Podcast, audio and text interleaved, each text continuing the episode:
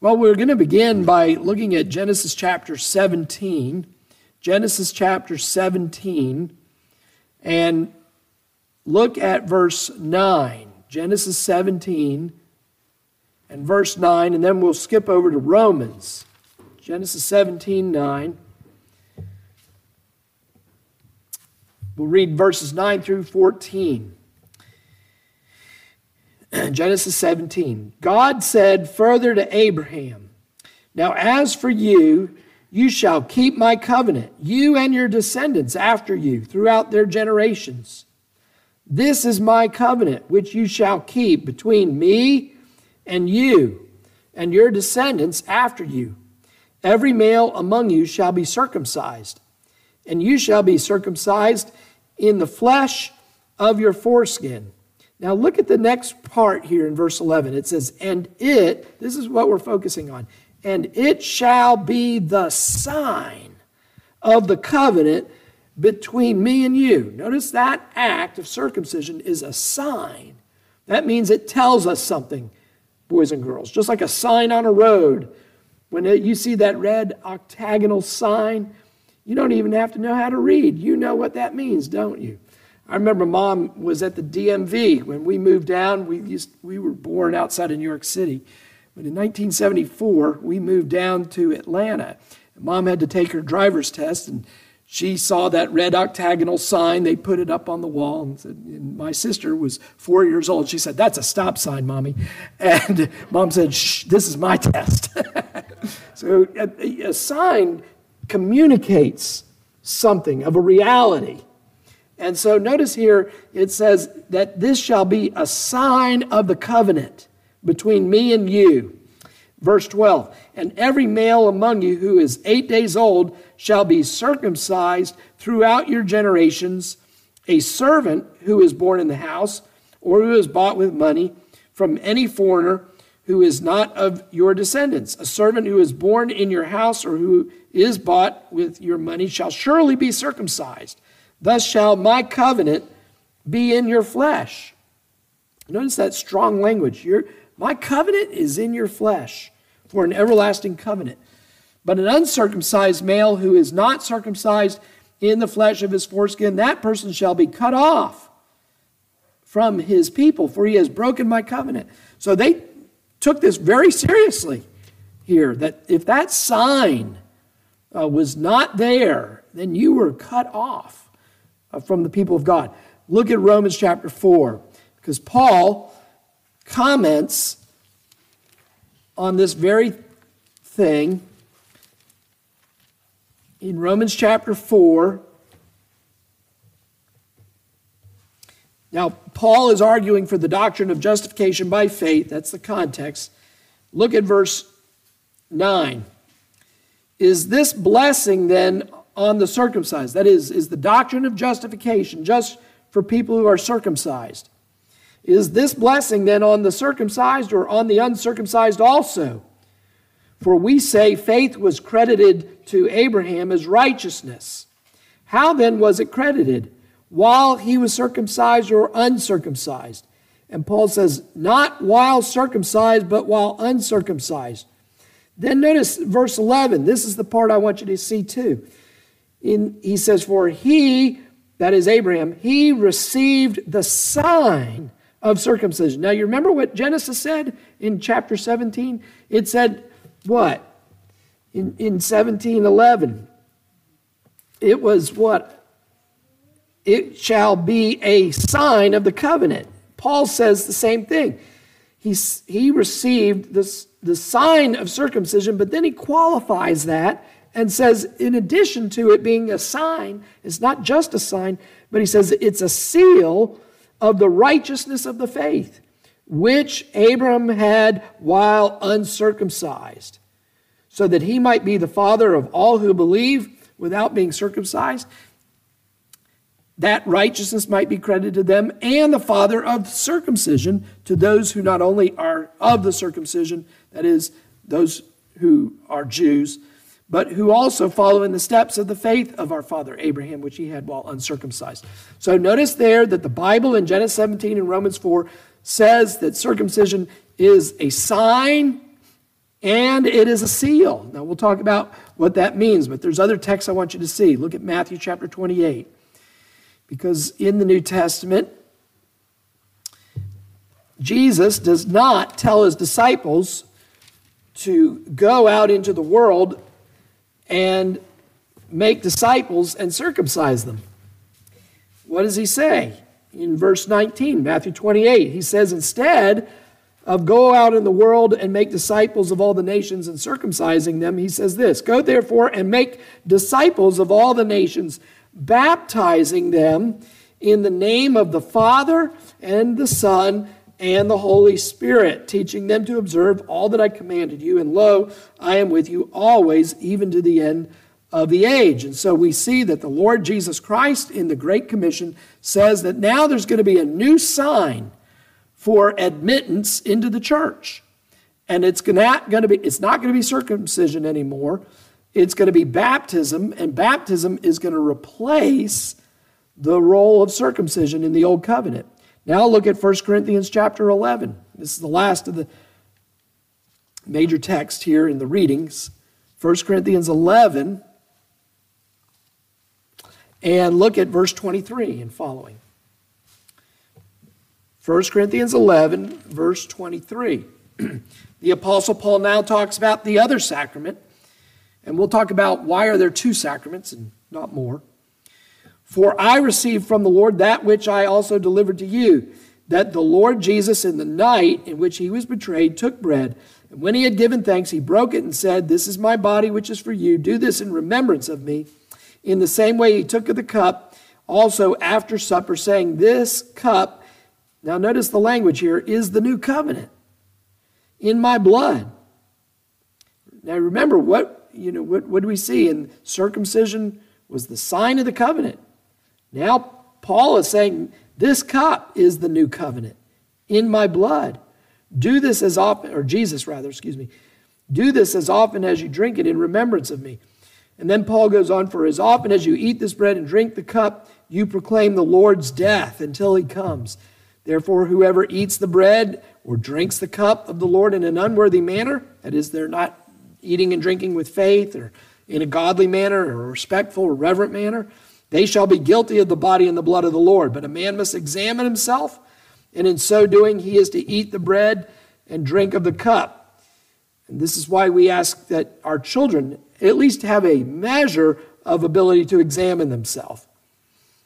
But a man must examine himself. For he who eats and drinks, eats and drinks judgment to himself if he does not judge the body rightly. And, and he goes on uh, from there. So let's look um, also quickly at the Confession of Faith, at chapter 27, and just see what the Westminster Divines say about it, and then we'll go on from there. Chapter 27 of the Sacraments, section 1. Sacraments are holy signs and seals. We saw that from Genesis 17 and Romans 4. Sacraments are holy signs and seals of the covenant of grace, immediately instituted by God to represent Christ. And notice that, that it says immediately instituted by God, okay? That, that this is something that Christ himself told us to do here. That's one of the distinguishing marks between the Protestant view, for example, of sacraments and the Roman Catholic, which they have an additional five sacraments uh, to the two that we believe. And part of that is because they include things that weren't necessarily immediately instituted by God or by Christ. So they have to be immediately instituted by God to represent Christ and his benefits and to confirm our interest in him, as also to put a visible difference between those that belong unto the church and the rest of the world, and solemnly to engage them in the service of God in Christ according to his word. Hang in there. I know there's a lot of reading. There is in every sacrament a spiritual relation or a sacramental union between the sign and the thing signified, whence it comes to pass that the names and the effects of the one are attributed to the other. That's why, for example, the scripture says in the New Testament, if you've ever wondered why it is that the New Testament says now uh, uh, that baptism saves you. And you say, well, Pastor, I, I didn't think we were saved by baptism. Well, that's what this second section is talking about here that there's a spiritual relationship, a sacramental union between the sign and the thing signified. That is, they're using it's just a shorthand way of speaking. It's Christ who saves. That's what the New Testament teaches. But what is baptism? Baptism represents the work of Christ. So when, it, when the Bible says baptism now saves you, they're not talking about baptismal regeneration. They're just using the sacramental language. They're using that sacramental union between the sign and the thing signified. Just like you drive up to that red octagonal sign and it means stop, right? There's a relationship between the stop sign and stopping.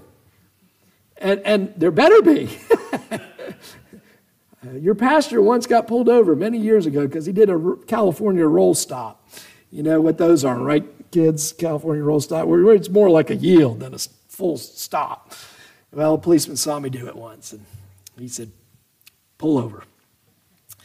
There's a relationship between the sign and the thing you're supposed to be doing. Section three. And he did it right in front of Lee Tracy's house, too, man. That, one thing to get pulled over, and then to get pulled over in front of one of your congregants' houses. That was even worse. The grace which is exhibited in or by the sacraments, rightly used, is not conferred by any power in them. It's not, not in the sacrament itself. Okay? Nothing magical about the water, nothing magical about the bread or the wine. Neither doth the efficacy of a sacrament depend upon the piety or the intention of him that doth administer it, but upon the work of the Spirit and the word of institution, which contains together with a precept authorizing the use thereof, a promise of benefit to worthy receivers. So it's not based upon the piety, the holiness of the minister. You don't have to worry, you know, is my, does my baptism really count? Because later I found out that that, that guy who baptized me, you know, um, isn't walking with the Lord anymore. Do, doesn't matter. Number four, there be only two sacraments ordained by Christ our Lord in the gospel.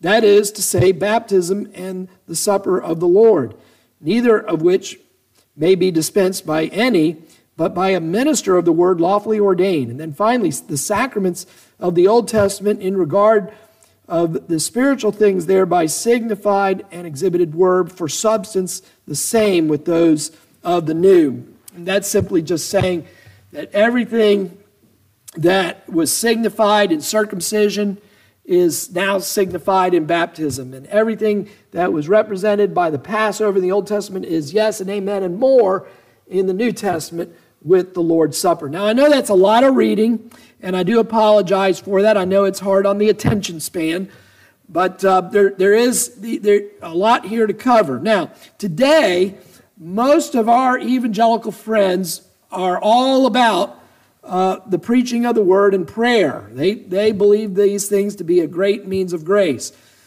Where we may differ with a lot of our fellow evangelical brethren are on some of the things we're about to talk about over these next few Sundays. And what we would add to word and prayer uh, is this idea of the importance of the sacraments.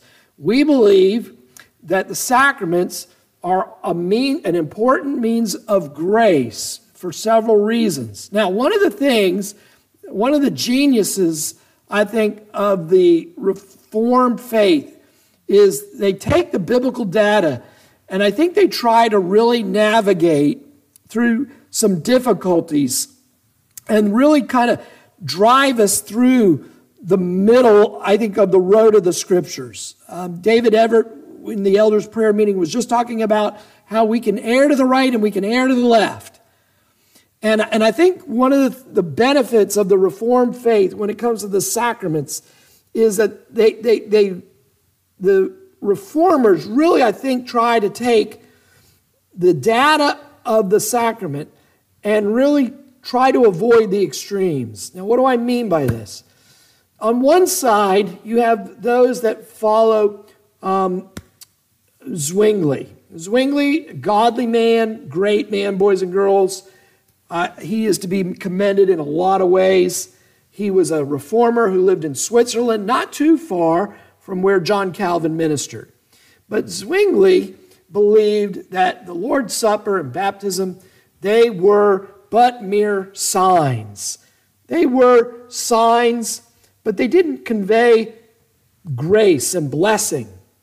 On the other hand, you had the Roman Catholic Church, and the Roman Catholic Church had a view uh, of the sacraments whereby you could receive baptism or the Mass, and um, that grace is conferred in a term that they call ex opere operato, fancy Latin term, meaning simply here that just out of the act of taking from that sacrament, that is, the, the, the grace is so conferred within the sacrament itself that anybody who partakes of this receives the grace of God.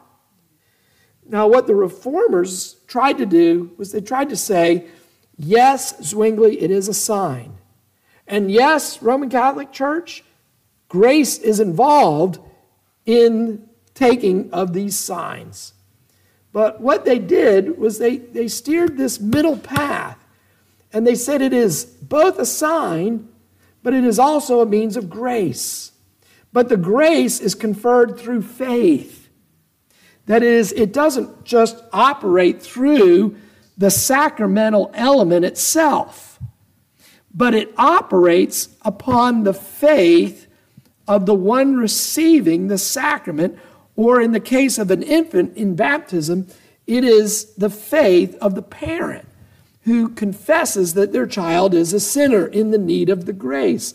But that when that child comes to a particular age of maturity, that they too must confess their dependence upon Jesus Christ to receive the grace of God. And that the grace conferred is not always tied to the very moment that the ordinance is applied. And I think that this was a very wise reading of Scripture on the part of many of the reformers here. So many of our fellow evangelicals would agree with word and prayer as a means of grace, but many of them would pull up short when you added the word and the importance and the efficacy of the sacraments. Some do not even like the term, and maybe even some within the Reformed faith uh, are not always particularly comfortable with the term. I think one of the reasons there is some discomfort with the terminology of sacrament is because it is not a word that is derived from the scriptures themselves. It is a theological term, but you have to realize that sometimes we have to use words that are extra biblical to teach biblical truth. That is, for example, the word Trinity is not found in the Bible, but surely we would all agree the concept and the truth of the triune God is found in the Bible.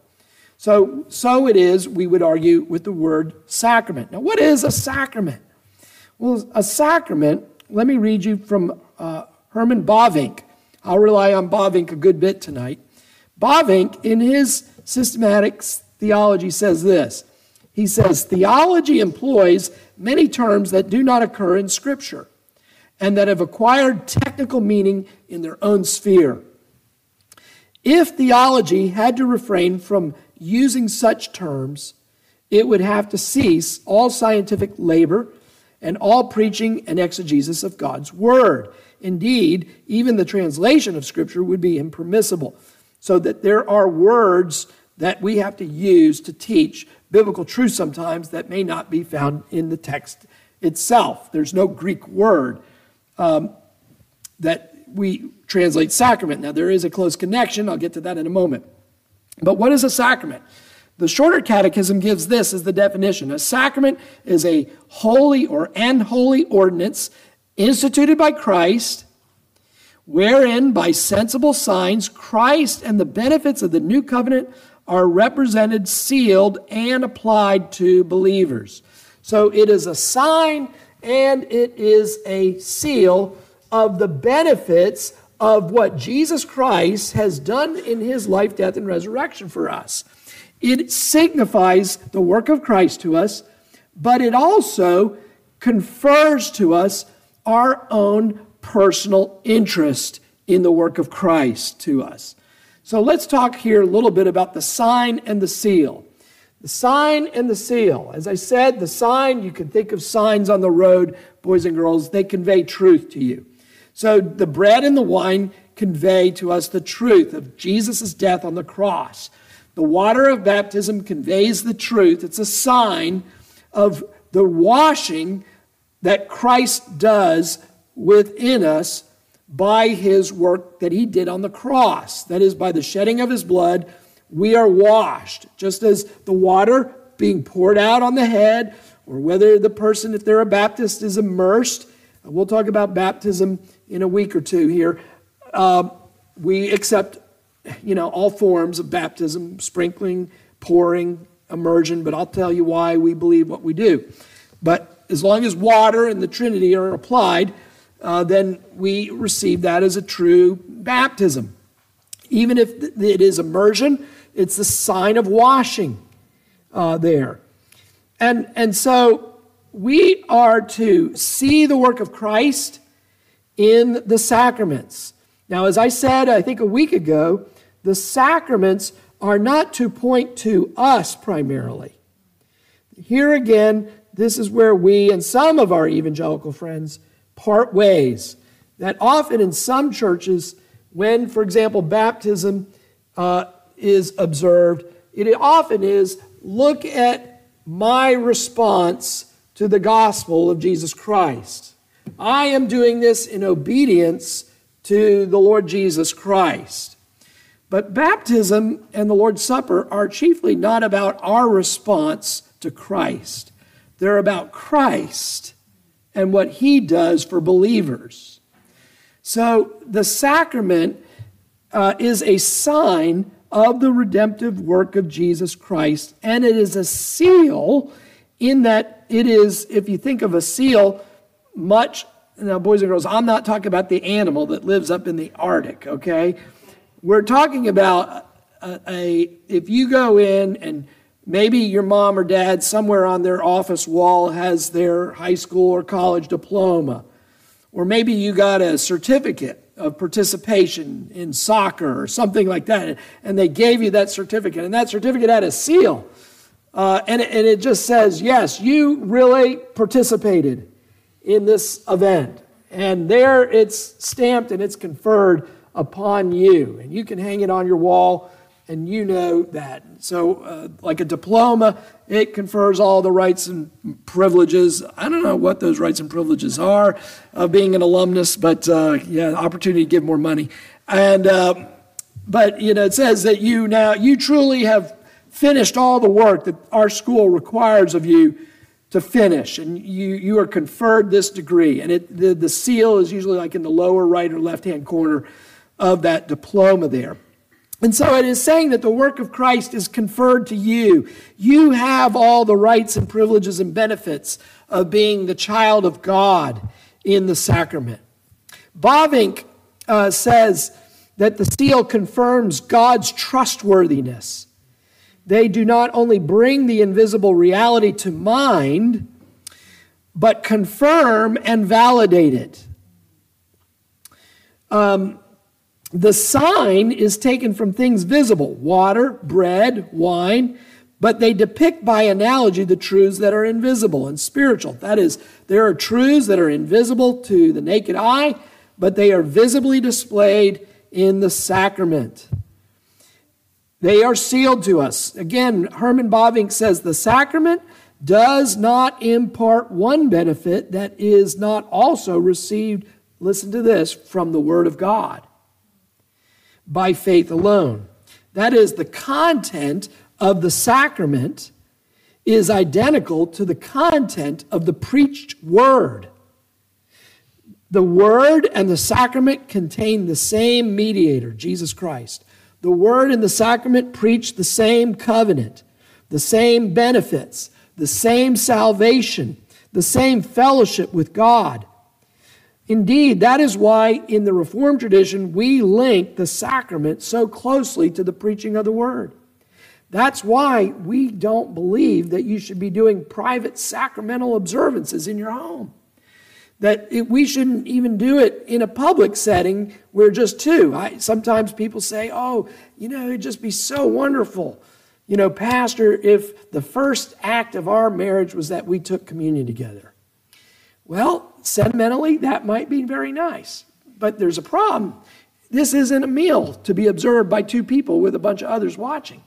It's a sacramental meal for the whole of the church to be partaking in together under the preaching of the word. This is why we, we don't, you know, dads uh, are not supposed to be baptizing their kids uh, at home. This is why, we, you know, we don't observe the Lord's sa- Supper at our own dinner table here. Um, because it is connected so closely to the preached word that it is to be observed publicly in the body of the church uh, because it is a corporate act of worship. Um, but like the word, the sacrament is given to strengthen your faith. Just as preaching is given to build up your faith, the sacrament is given to build up your faith. There is a relationship or a connection between the sign and the thing that is signified there so that the Reformed Church holds to what is called spiritual communication. That is, since the essence of grace is spiritual, um, whereas versus the Roman Catholic view, where the grace is conferred in the in the sacrament itself and received by the act performed, the Reformed view believes that grace is communicated only when faith is exercised. So faith must always be operative. To put it in the words of the New Testament, that without faith it is impossible to please the Lord. Um, Chad Van Dixhoorn, a commentator on the Confession of Faith, he got a great little book. If you want a book that helps you work your way through the Westminster Confession of Faith, he says there are four functions of the sacraments, page 359 of his book. Four functions of the sacraments. Number one, it represents Jesus Christ and his benefits. We talked about that. Represents Jesus Christ and his benefits to us. Number two, it confirms your interest in Christ. It confirms your own interest in Christ. There's something very personal about holding the bread and the wine. Um, it is something very personal about Christ coming to you and saying, Look, here is the evidence of my love for you. Here is, here is the very sign of the covenant between me and you. And that you have a very personal, intimate interest in what Christ is communicating to you here. Christ is the head of the act of receiving the sacrament. Yes, it is the minister who officiates, uh, but it is Christ who is there fellowshipping with you in that sacrament. So it confirms your own personal interest in the Lord Jesus Christ. Number three, it puts a visible difference between the church and the world. Now, we read this when we read through the confession here. It puts a visible difference between the church and the world. So that the, the sacraments, uh, baptism, um, you know, if you go to a Lutheran church, very interesting. They, we have the baptismal font up here at the front where you can see it, and we have it under the pulpit. Okay, we have that under the pulpit intentionally, signifying that the sacraments are under the word. But if you go to a Lutheran church, and I'm not saying this is bad, I think it's kind of interesting what they do. They take the font and they put it, if you will, in front of that doorway there behind you. And the reason they do that is to signify um, something that Chad Van Dixhoorn is, is communicating in this third function of the sacraments.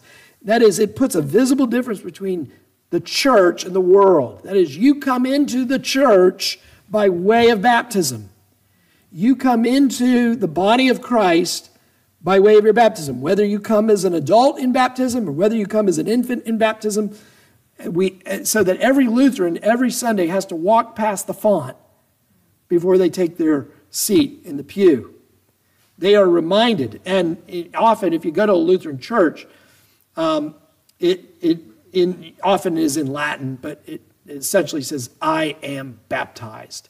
It's a quote from Martin Luther. Luther, in order to encourage himself, would remind himself of our baptism. And I think that's something that a lot of evangelicals have lost um, this idea. You know, we're so, I think, sometimes reactionary to the Roman Catholic view that I'm not, you know, that we, we want to insist. I'm not saved by my baptism. I'm not saved by my baptism. I mean, how many times do you have to, even in Reformed churches, you know, see the minister, the first thing out of his mouth is, We're not saved by our baptism. Okay, but it almost makes baptism nothing then. Uh, in the, especially when the Bible says you are saved by your baptism. okay? That is the language of the Bible. You know? Now, I'm not, again, saying that by baptism we are, we are at that moment regenerated. But there, there is a, a point here that there, there, this sign of baptism uh, separates us unto God. It, it, separates us unto each other. It separates us from the world. And, and now we belong to God. Number four, um, it's solemnly, the sacraments, Van Dixhoorn says, number four, the sacraments solemnly engage us to serve Christ. So when we, for example, we take the Lord's Supper, in many ways, we're renewing the covenant with the Lord. It's a covenant renewal ceremony. When we come and we take of the table of the Lord, we are recommitting, we're rededicating ourselves to Christ at that moment. Now, um, having said that, let's talk a little bit about the history of sacraments in the church. Um, how did we get the word sacrament? The word sacrament is a Latin word, uh, but it, it is a Latin word for a Greek word that is in the New Testament. I said, you know, we don't get it directly from the scriptures. But we do use the Latin word of the Greek word, which is in the New Testament. Now, the Greek word is mysterion.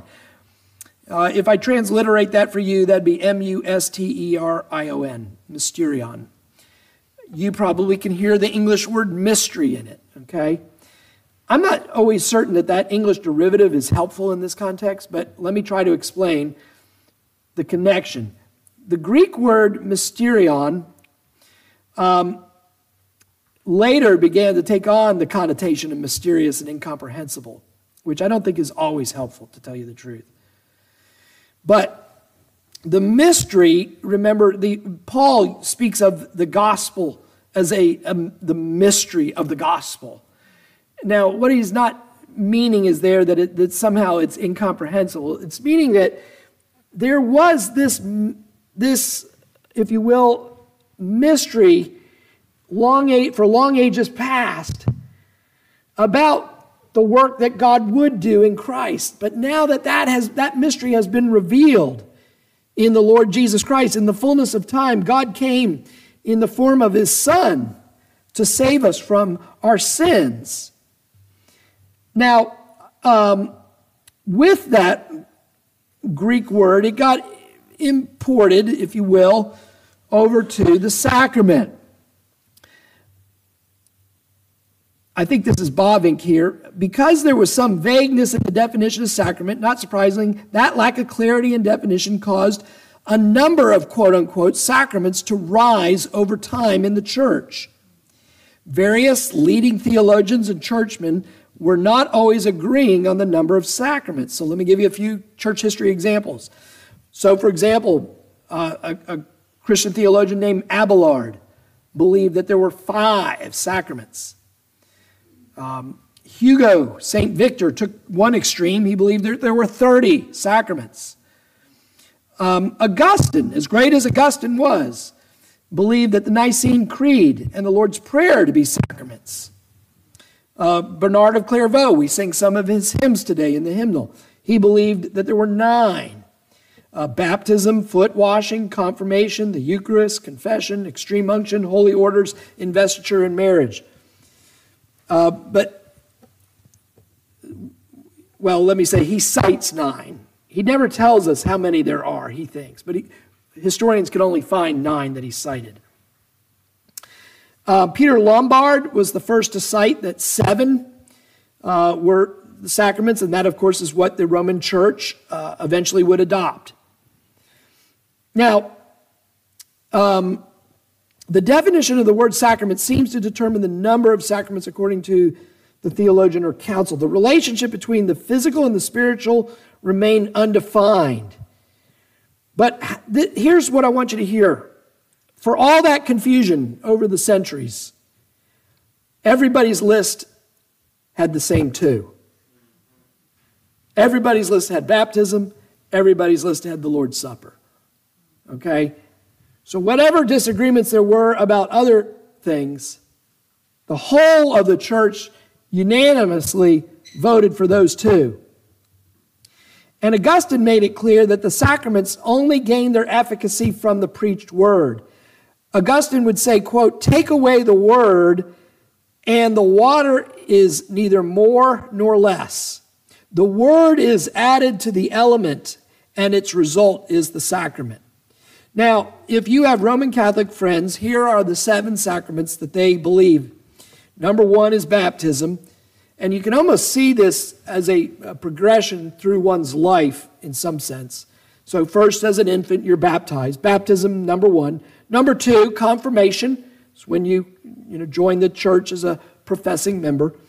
They believe that's a sacrament. Number three, penance uh, where you begin the system of repenting of sins, confessional, and all that. Number four, matrimony, getting married. Number five, the Mass.